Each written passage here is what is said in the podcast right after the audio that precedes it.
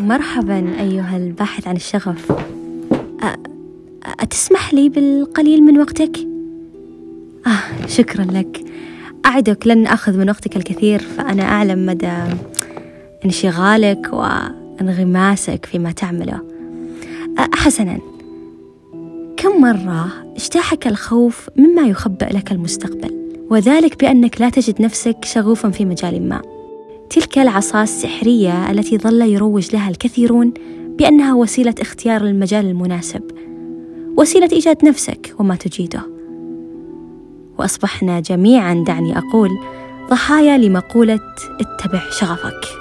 فبات لدى كل منا هاجس البحث عن الشغف وبدأت دوامة الأسئلة. ما هو الشغف؟ وكيف أجده؟ هل أنا شغوف بالوظيفة التي أشغلها؟ أو التخصص الذي أدرسه أم لا؟ وغيرها من الأسئلة التي أنهكت عقلك دون التوصل لنتيجة. بل حتى أحيانا قد تكتشف بأن شغفك في مجال ما ما هو إلا شغف وهمي أسكت به عقلك وهو يتساءل عن ما هو شغفك في هذه الحياة. فشعرت بمسؤولية الإجابة. هل عدم امتلاكك للشغف في مجال ما هو نقص بك؟ أو هل الشغف الذي ألهمت به بعد مشاهدتك لمسلسل أو فيلم أو بعد قراءتك لكتاب هو شغف حقيقي يمكنك اختيار مجالك المناسب بناء عليه؟ وهل الشغف بمجال معين يعني بأنك ستصبح سعيدا ومرتاحا وتتقد حماسة طوال فترة عملك به؟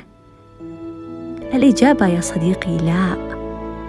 هذه بعضا من خرافات لازمت مقولة اتبع شغفك التي توقع على عاتقك مسؤولية إيجاد شغفك حتى تتبعه.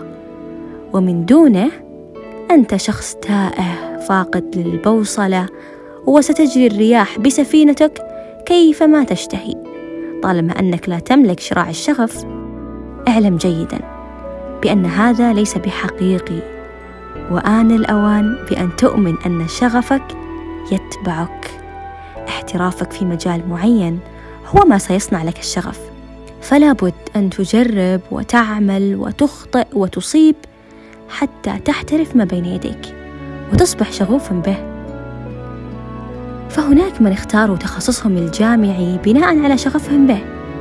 وعند عدم تمكنهم منه وتفوقهم به انطفأ بريق الشغف. وهناك من لم يختاروا تخصصهم بناء على الشغف وبعد تمكنهم منه وجدوا أنفسهم شغوفين به. وهناك من جمع الاثنان فكان شغوفا منذ البداية وازداد شغفه بعد احترافه في دراسة هذا التخصص أو العمل في هذا المجال. فلا داعي بأن يشكل البحث عن الشغف هاجسا لديك لأنك اتخذته على أساس عوامل أخرى غير الشغف. أو أن انعدام الشغف لديك يشعرك بالدونية وبأنك إنسان بلا هدف. كن مؤمنا بأن الشغف مرحلة لاحقة وليست بالضرورة أن تكون سابقة. الآن سؤال قد يتبادر إلى ذهنك: كيف أكون شغوفا في المجال الذي أدرسه أو أعمل به؟ حسنا دعني أساعدك قليلا في الإجابة عن هذا السؤال. اعمل على إتقان أبرز المهارات التي يتطلبها هذا المجال. اصنع تميزك بين أقرانك بإتقانها. اتخذ كافة وسائل الإبداع في هذا المجال ومن هنا تستطيع أن تميز بين المجال الذي يوسع لك دائرة الإبداع وبين من يضيقها عليك. اشعر بقيمة الخدمة التي تقدمها للآخرين في المجال الذي تعمل به ومدى احتياج الآخرين لها. وأخيرا والأهم تقبل اللحظات التي تفقد بها شغفك أثناء عملك. لأن الشغف ما هو إلا شعور والمشاعر يا صديقي تتغير.